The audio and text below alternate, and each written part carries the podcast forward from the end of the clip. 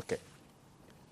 So this morning, I wanted us actually to see, to share something from the book of First Thessalonians. The book of First Thessalonians, just chapter 1, from verse 2 through verse 10. So, let us just open our Bibles to the book of First Thessalonians, chapter 1, starting from verses 2 through verse 10. Let me just read through and then we'll discuss otherwise. Afterwards, I mean. We give thanks to God always for all of you, constantly mentioning you in our prayers, remembering before our God and our Father your work of faith and labor of love and the steadfastness of hope in our Lord Jesus Christ. For we know, brothers, loved by God, that He has chosen you because our gospel came to you not only in word, but also in power and in the Holy Spirit and with full conviction. You know what kind of men we proved to be among you for your sake. And you became imitators of us and of the Lord. For you received the word in much affliction, which, uh, with the joy of the Holy Spirit, so that you became an example to all the believers in Macedonia and in Achaia. For not only has the word of the Lord sounded forth from you in Macedonia and Achaia, but your faith in God has gone forth everywhere, so that we need not say anything. For they themselves report concerning us the kind of reception you had among you, and how you turned to God from idols to serve the living and the true God, and to wait for his Son from heaven, whom he raised from the dead, Jesus who delivers us from the wrath to come. Now, this morning, I want us actually to see uh, something in, the, in this book Thanksgiving and Hope for the Elect. Thanksgiving and Hope for the Elect. The book of First Thessalonians is the first letter of the two letters from Apostle Paul to the believers in the local church in the city of Thessalonica. So, First Thessalonians is one of the two letters Paul wrote to these people. Paul, along with Silas and Timothy, visited this strategic location on their second missionary journey, as recorded by, with Dr. Luke in the book of Acts 17, verses 1 to 9. We can see two people here. We have Silas and we have Timothy. Who was Silas? Silas was one or a member for Jerusalem church.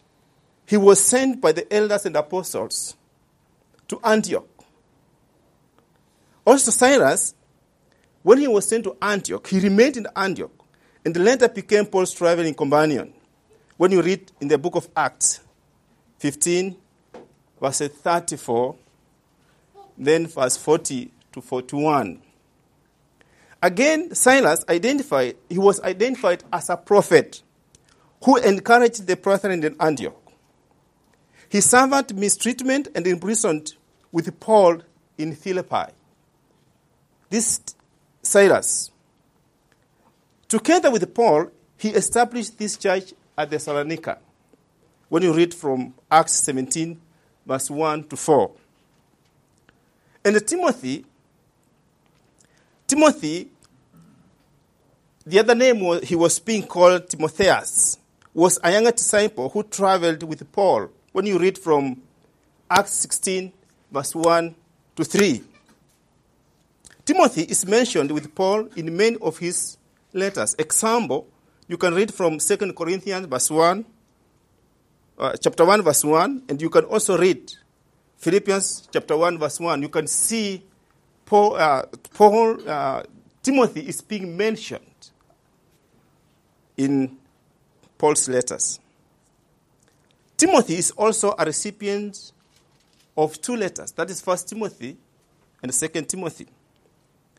He also suffered an imprisonment, and that's why when you read in the book of uh, Hebrews chapter 13 verse 23, we can see that Timothy suffered imprisonment himself. By then, he had just returned from a trip to Thessalonica.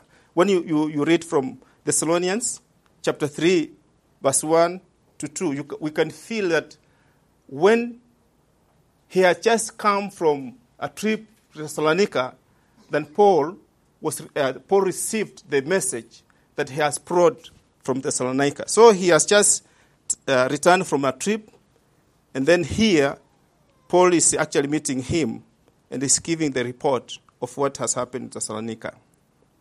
The city of Thessalonica was important and a thriving shopping port of the region of Macedonia.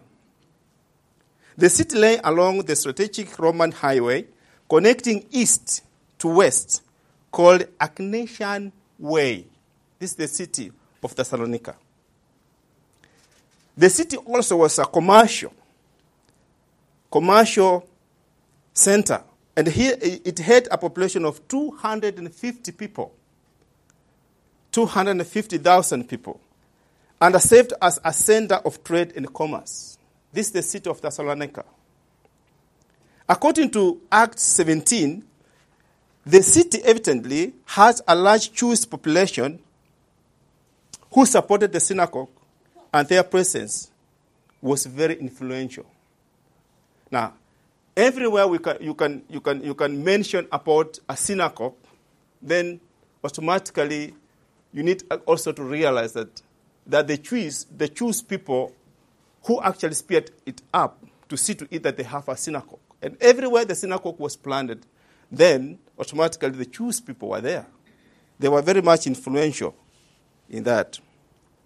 Now, Paul started this church on his second missionary journey. Maybe it is 50 or 52 AD after Jesus Christ. He wrote this letter in Corinth with a purpose of shepherding the young church or flock through some difficult attacks on their faith. Now, these people at the Thessalonica, or the church at the Thessalonica, was actually receiving some threats or persecutions within or maybe outside. And therefore, Paul wrote this letter actually wanting to shepherd them from a far end encouraging them. As Paul writes the letter of the uh, Thessalonians, he gives us nine reasons showing how these people have been elected by God. So we have nine reasons Paul is writing to them, telling them that you are actually elected by God. So we have nine, and maybe we may look at two or three. I don't know. But, but, but let's see. Number one, look at Thessalonians, 1 Thessalonians chapter 1, verse 3. 3a. Remembering before our God, our Father, your work of faith and the labor of love and steadfastness of hope in our Lord Jesus Christ. Now, number A something which is making Paul actually to write to them, telling them that actually you have been elected by God. He's telling them, I feel the labor and the work of your faith. The labor and the work of your faith. Now, Paul is, is the one using these terms to mean work in the Lord. He's using work and labor. He's the person using them.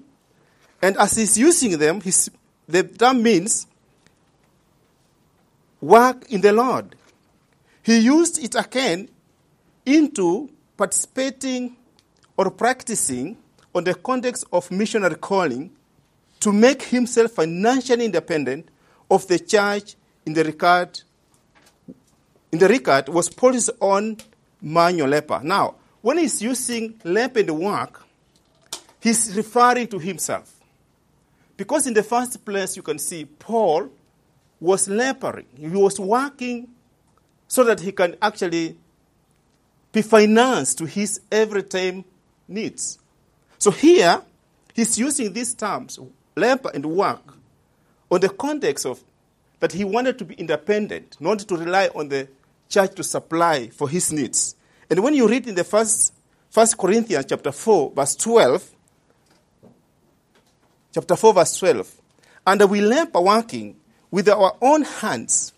When, when reviled, we bless. When persecuted, we endure. So this is Paul saying that he worked with his own hands to supply his everyday needs.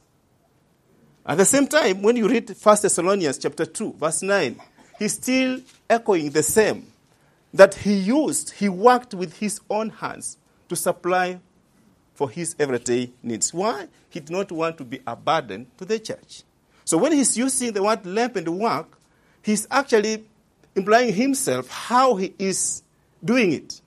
And because he's doing it, he's telling these guys, the Thessalonians, that actually I see, I feel you are also having of the same. And because of, of what you are doing, what you are doing actually qualifies you that you have been elected by God. Now, there was a connection between this leper and the missionary work to which he was commissioned by God. It, was, it had a connection that God has also called him, and what he is doing right now, for God's sake, that is work. He's working in a mission trip. That is also work. So he's telling them, your working leper. It's being heard everywhere.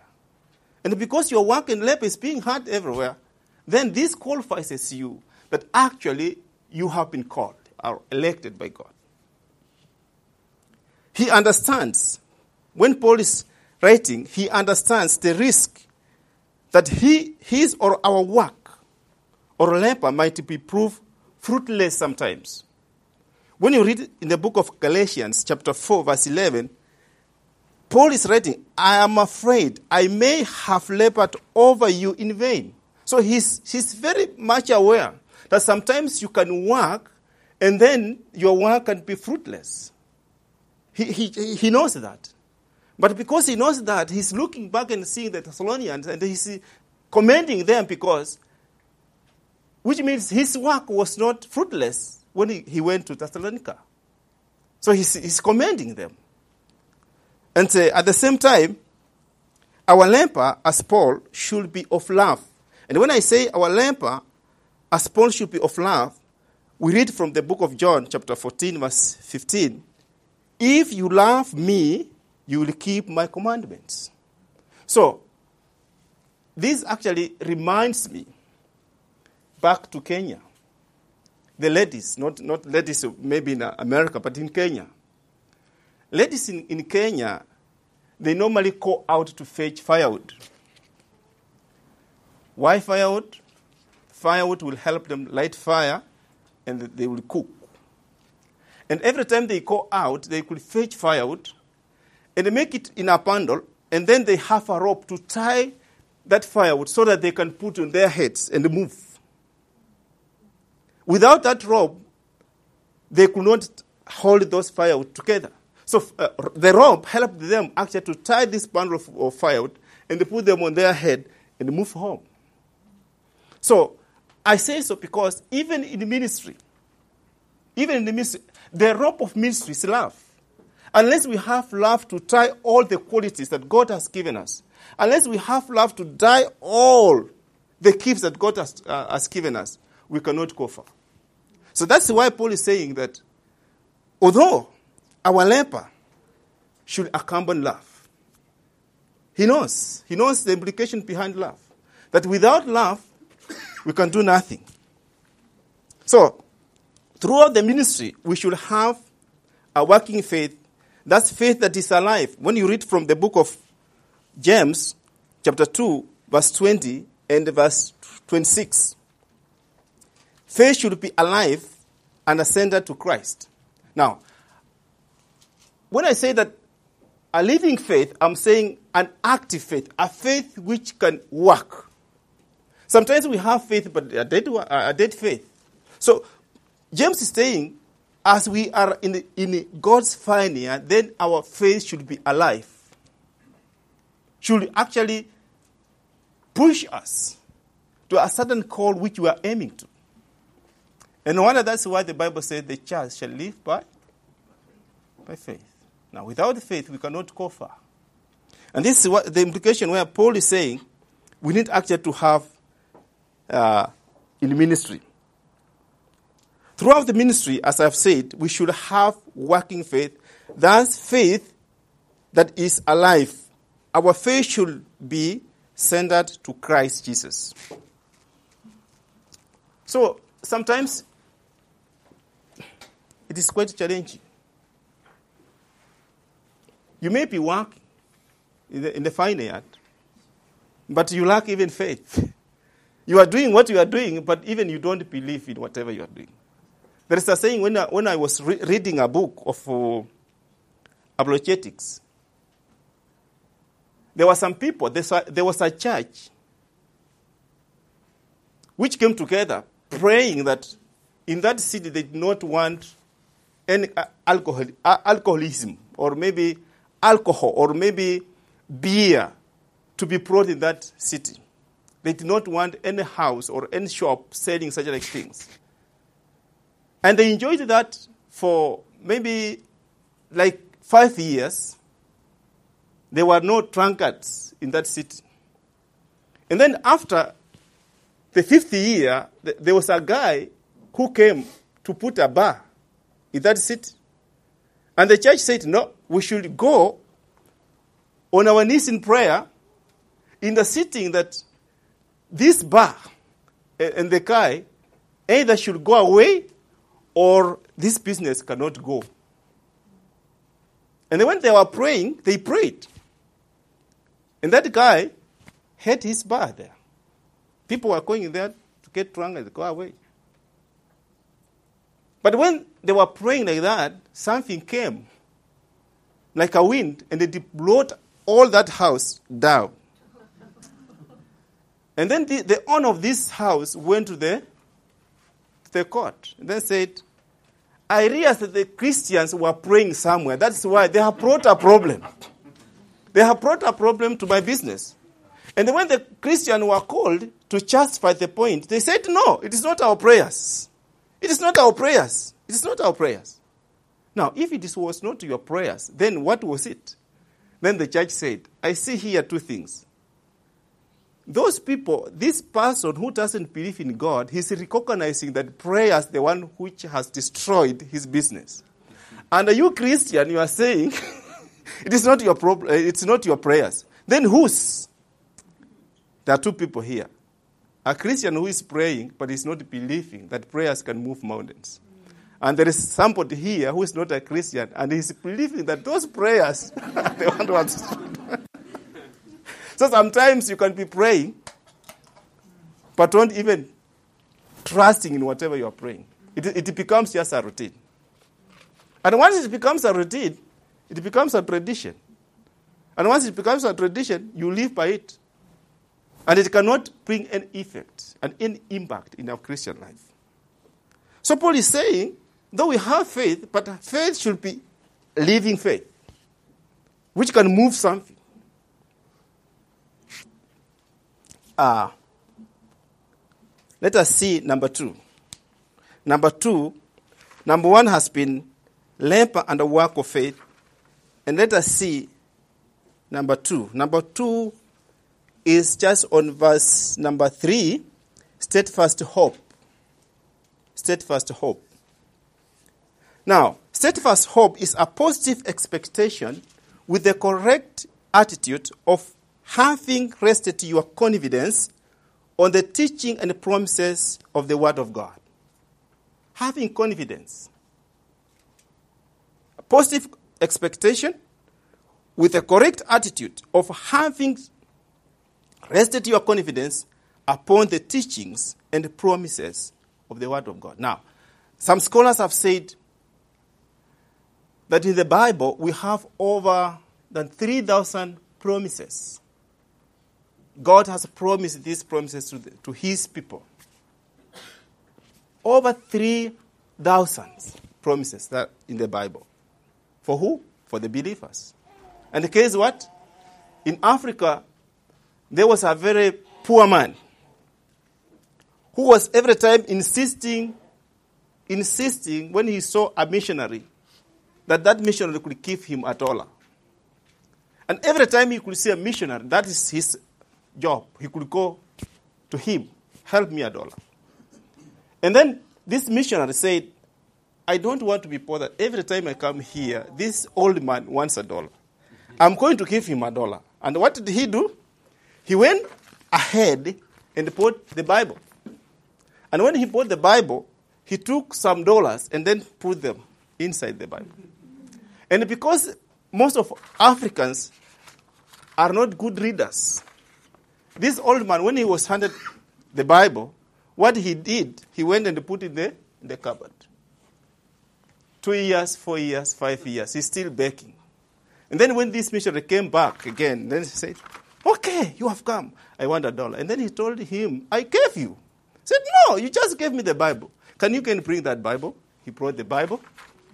And then they sat with him. And then when he opened the Bible, there was dollars everywhere, everywhere. And then he said, Old man, you do not need dollars. Because if you needed dollars, you could have gone through the Bible. I had put them inside the Bible. And because you, you, you do not value the Bible, then you don't value progress. And that is, I'm snatching away everything I gave you. So sometimes we fail to understand that we have treasures given in this, this, this word. We don't have time for the word, although we want to go to heaven. We don't have time to spend in God's word, although we want to hear about Jesus Christ. But it's a challenge. We need actually to come down and actually, go through the Bible, read the Bible. Read the Bible, read the Bible for yourself. Feed yourself. Don't depend on people to feed you. like in Africa, when you speak, then they grasp that and then they go away with that. No, we need to read because we have a lot of things that God has promised us as His kids or as His children in the Bible. So, we are assured that those who wait upon the Lord are the faithful ones because they hope firmly in Him and they will therefore receive His benefits. When you read the book of Isaiah 40, verse 31, you can see what Isaiah is telling them. Those who wait upon the Lord, what they, they may receive. In the Old Testament, we can see people like Abraham. They waited upon the Lord. We can see people like Noah. They waited upon the Lord. We can see people like Joseph waited upon the Lord. And also, we as Christians, we need to wait upon Him because there is nothing we can do. We, there's nothing we can do on this face of the globe until Christ has sanctioned to happen for His own glory. So, we need to wait upon Him. And, and if we don't wait upon Him, then we will have to move to the shortcuts. And shortcuts always are dangerous. Shortcuts always are dangerous. In fact, if I narrate my story, how I've been living in Kenya and how I come over here, it's a long story. How many times I was discouraged not even to be a Christian? How many times I was discouraged not to do A, B, C, D for God's glory? But because I was waiting upon the Lord, in the fullness of time, He met it. Like when the Bible says, in the fullness of time, Jesus Christ was born. And also in fullness of time, he will visit you only if you wait upon him. But sometimes, sometimes we don't, we don't have that patience. We don't think you are praying today, you want it to happen tomorrow. But let me challenge you. Let me challenge you. How long has Jesus Christ gone back to heaven? How long? Up to now. It's years, isn't it? But we are still praying and longing that one day we will meet with him. But you are not complaining about that. Why? Why? You see, human beings cannot complain about what Jesus promised them that he will come back. They are still waiting for him. But if I promise that I will give you a phone tomorrow, and I cannot give you a phone tomorrow, what you will say? You will start complaining. Oh, okay, okay. You, you, you promise, you promise. Patience. Let us wait upon the Lord. Now, the call to the nation of Israel was to wait upon God, whom his power rules over all nations. And this hope was uh, specifically for the Israel. When you read from the book of uh, Jeremiah, chapter 17, verse 13. Now, a strong hope is that which gives one patience. And the patience, mark you, is a fruit of the Spirit. When you read from the book of Romans, chapter 8, verse 25, it's referring that we have trials. And the Bible cannot just tell us to be patient without even showing us that we have trials. You cannot be patient if you are not actually recalling that we have things which should make you to be patient. So, patience is a fruit of the Spirit. And, and, and the patience, in fact, I normally say this the fruit of the Spirit has nine characters. Has nine characters. So, if you categorize them in threes, you can have three categories. One, two, that is three. The first three, that's a relationship between you and God. The second three, that's a relationship between you and your neighbor. And the last three, that's a relationship between you, yourself. Self control, it is you. If you can control yourself, you can control yourself with other people. That, that's person. And here, Paul is mentioning the fruit of the Spirit, patience. No wonder some people say patience does what? Patience pays. And Paul wants us to be patient so that we can actually receive the result. The, the, the Thessalonian hope was likely focused on what was laid up for them in heaven. Look at the book of Colossians, chapter 1, verse 5.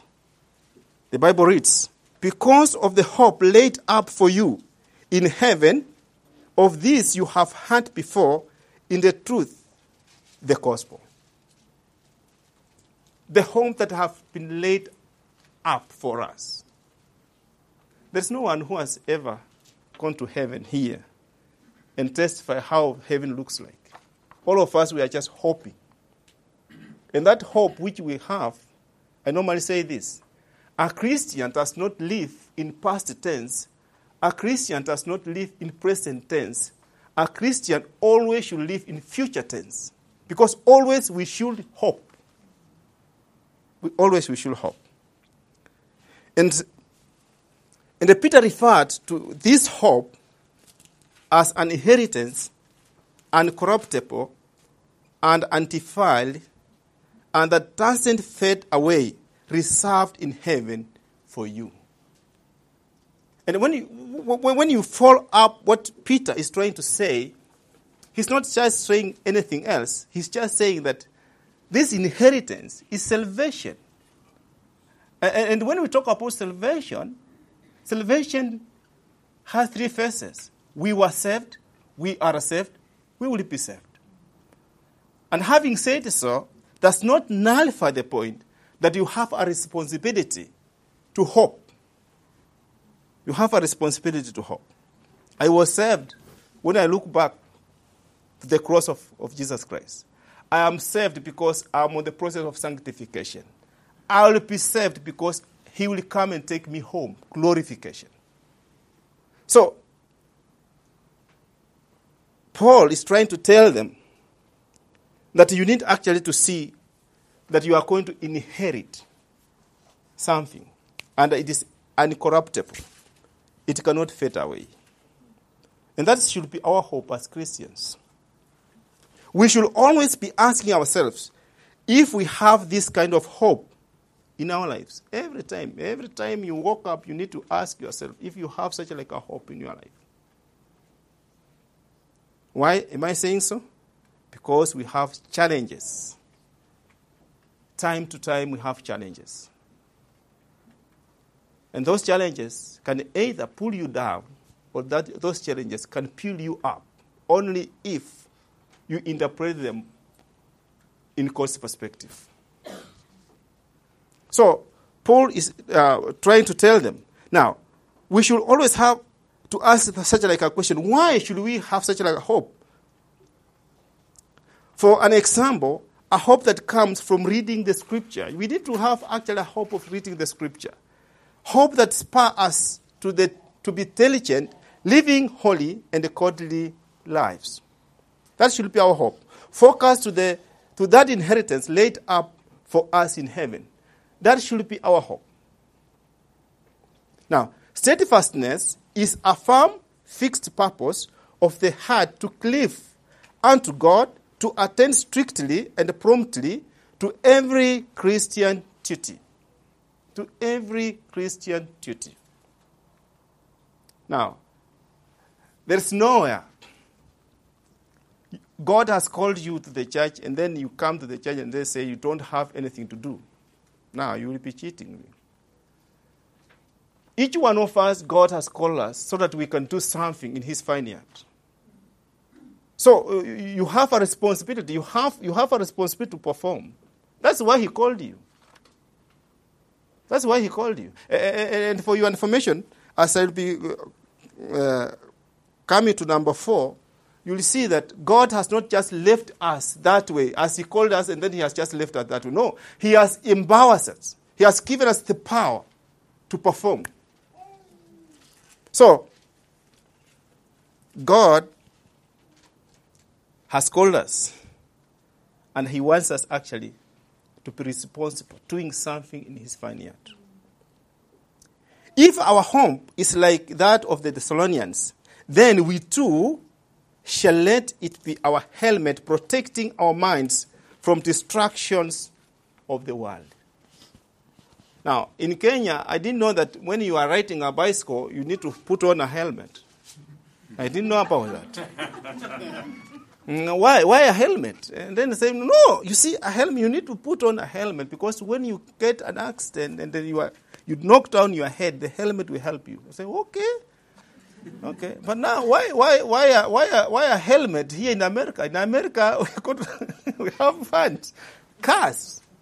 Don't, I don't need a helmet. They say no. One day you need a bicycle. I say I don't need a bicycle when I'm in America. I don't need a bicycle. And, and the helmet, oh, every time you cannot put on a helmet on your knees, you put a helmet on your head. Whereby, when you are coming, somebody can identify that you have put on a helmet. It's seen and it is protecting something. So Paul is trying to tell them that let us put this hope as a helmet. And then when you, you read and study what is meaning here, he's saying that let us put on salvation as a helmet so that people can see it and feel it. That's what he's saying here.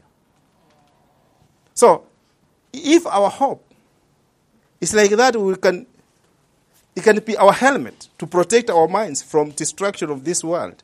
What are these world distractions? What are these uh, world distractions that we can be protected against? We don't know them. Do we know them? Huh? What? Somebody said you cannot know something if you don't know something. so, we cannot say we are protected to certain desires if we don't know them. We need to have known them so that we can know that we need to be protected from A, B, C, D. And we know them. That's why Paul is saying, so that you can be protected from the, this, the worldly distraction, which can distract your mind and it can distract your heart for the betterment of the kingdom. Uh, when you read from 1 John chapter 2, verse 17, we can see he's highlighting some things there.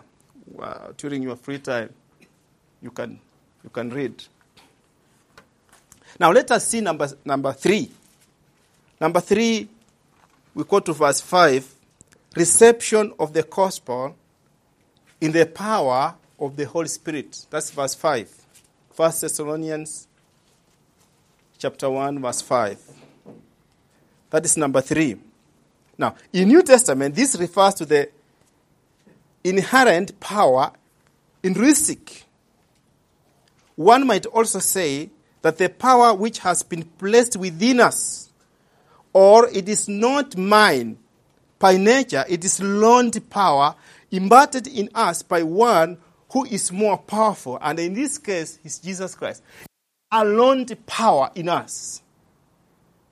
A learned power in us. When you read from the book of Ephesians, chapter 3, verse 17, so that Christ may dwell in your hearts through faith, that you being rooted and grounded in love. Uh, it is not you, it is about Him. Because do you know that even the faith which you have so as to believe in Jesus Christ, you did not have it. You were just given. So this power which we are talking about does not stem from human perspective, but it stems from Him, God. He has given us this power. And that's why he said in the book of uh, Acts, chapter 1, verse 8, he said, Don't go out, but you shall receive power when the Holy Spirit comes upon you. So this power, it's like a launty power, so as you can actually work in God's vineyard. And you cannot work in God's vineyard minus this power. God's power in a believer is the Spirit of the Lord in us. When you read the book of Micah, chapter 3, verse 8, and also when you read Romans 1, 16, it says that the gospel is power. So if the gospel is in us, then that's it. Now, what's the gospel? When you talk about the gospel, we are talking about the death, burial, the resurrection of who? Jesus Christ. He died, was buried, resurrected. That's good news. That's the gospel. And, and this power is in us. And because this power is in us, somebody said this, and don't go with it out. Somebody said that God is a spirit. And because God is a spirit, he has come to indwell a human being who has the physical body so that he can help that human being to move around and work for him. So, God has empowered you so that you can go out and work for him. And I thank God because he has not just left you alone. Because this is his work. And because it's his work, he needs to empower you first. And because he has empowered you, then you don't have any excuse.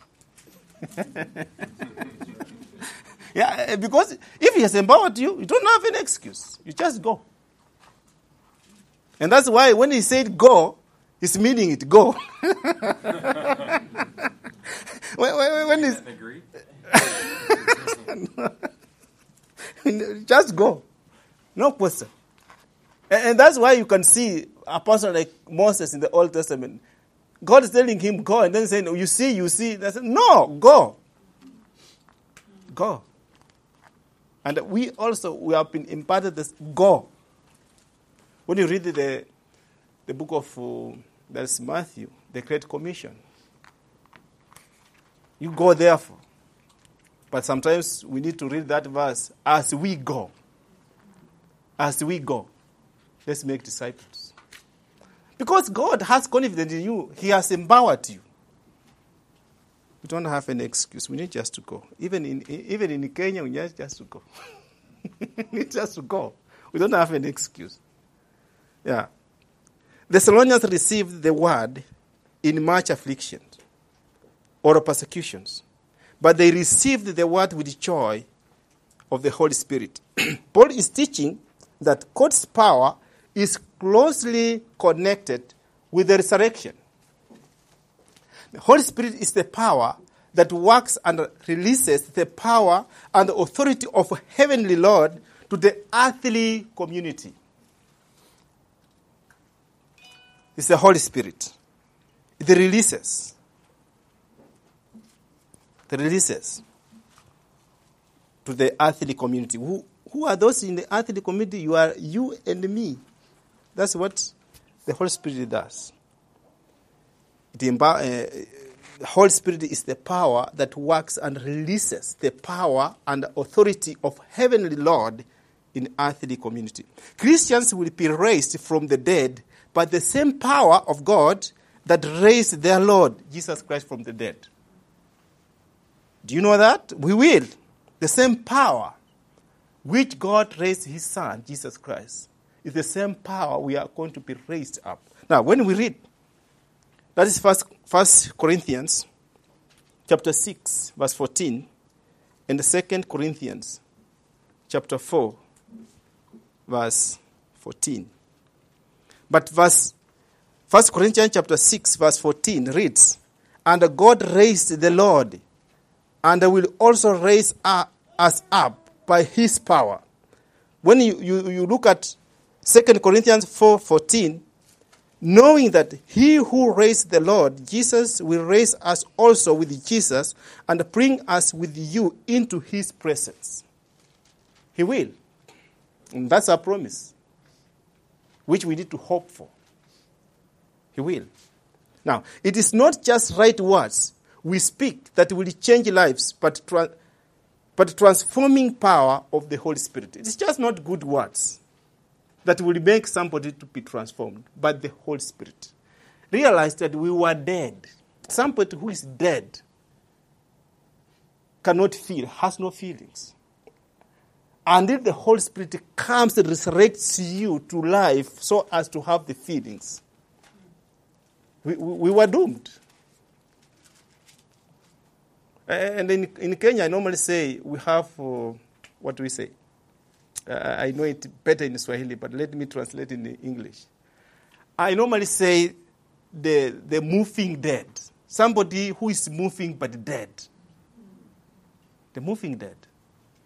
Somebody who doesn't have Christ, though he's moving, but he's dead. Because he's separated from the real life, the true life, who is Jesus Christ. And this, the implication here, it is not just good words we can speak that will change lives, but the transforming power of the Holy Spirit. Without Him, there is no change, no ability even to obey God. We dare not rely, rely on our words or abilities. We should preach, teach the word, and pray that the Holy Spirit worketh in us. That's the implication. We should. Now let us see number four. Only number four, and then we'll be done because I see time is not on our side. number four is imitators of Christ and Paul. That is verse 6a. Imitators of Christ and Paul. Now, listen to this. The late Dr. Albert Schweitzer, farmer's missionary, medical, and musician, was asked a question What is the right way to raise children? That was the question. Now, he answered, There are three ways. Then he, he started enumerating them. Number one, by example. Number, number two, by example. Number three, by example. Cited by, by Doug Spankler, American Paper August 1979, page 35.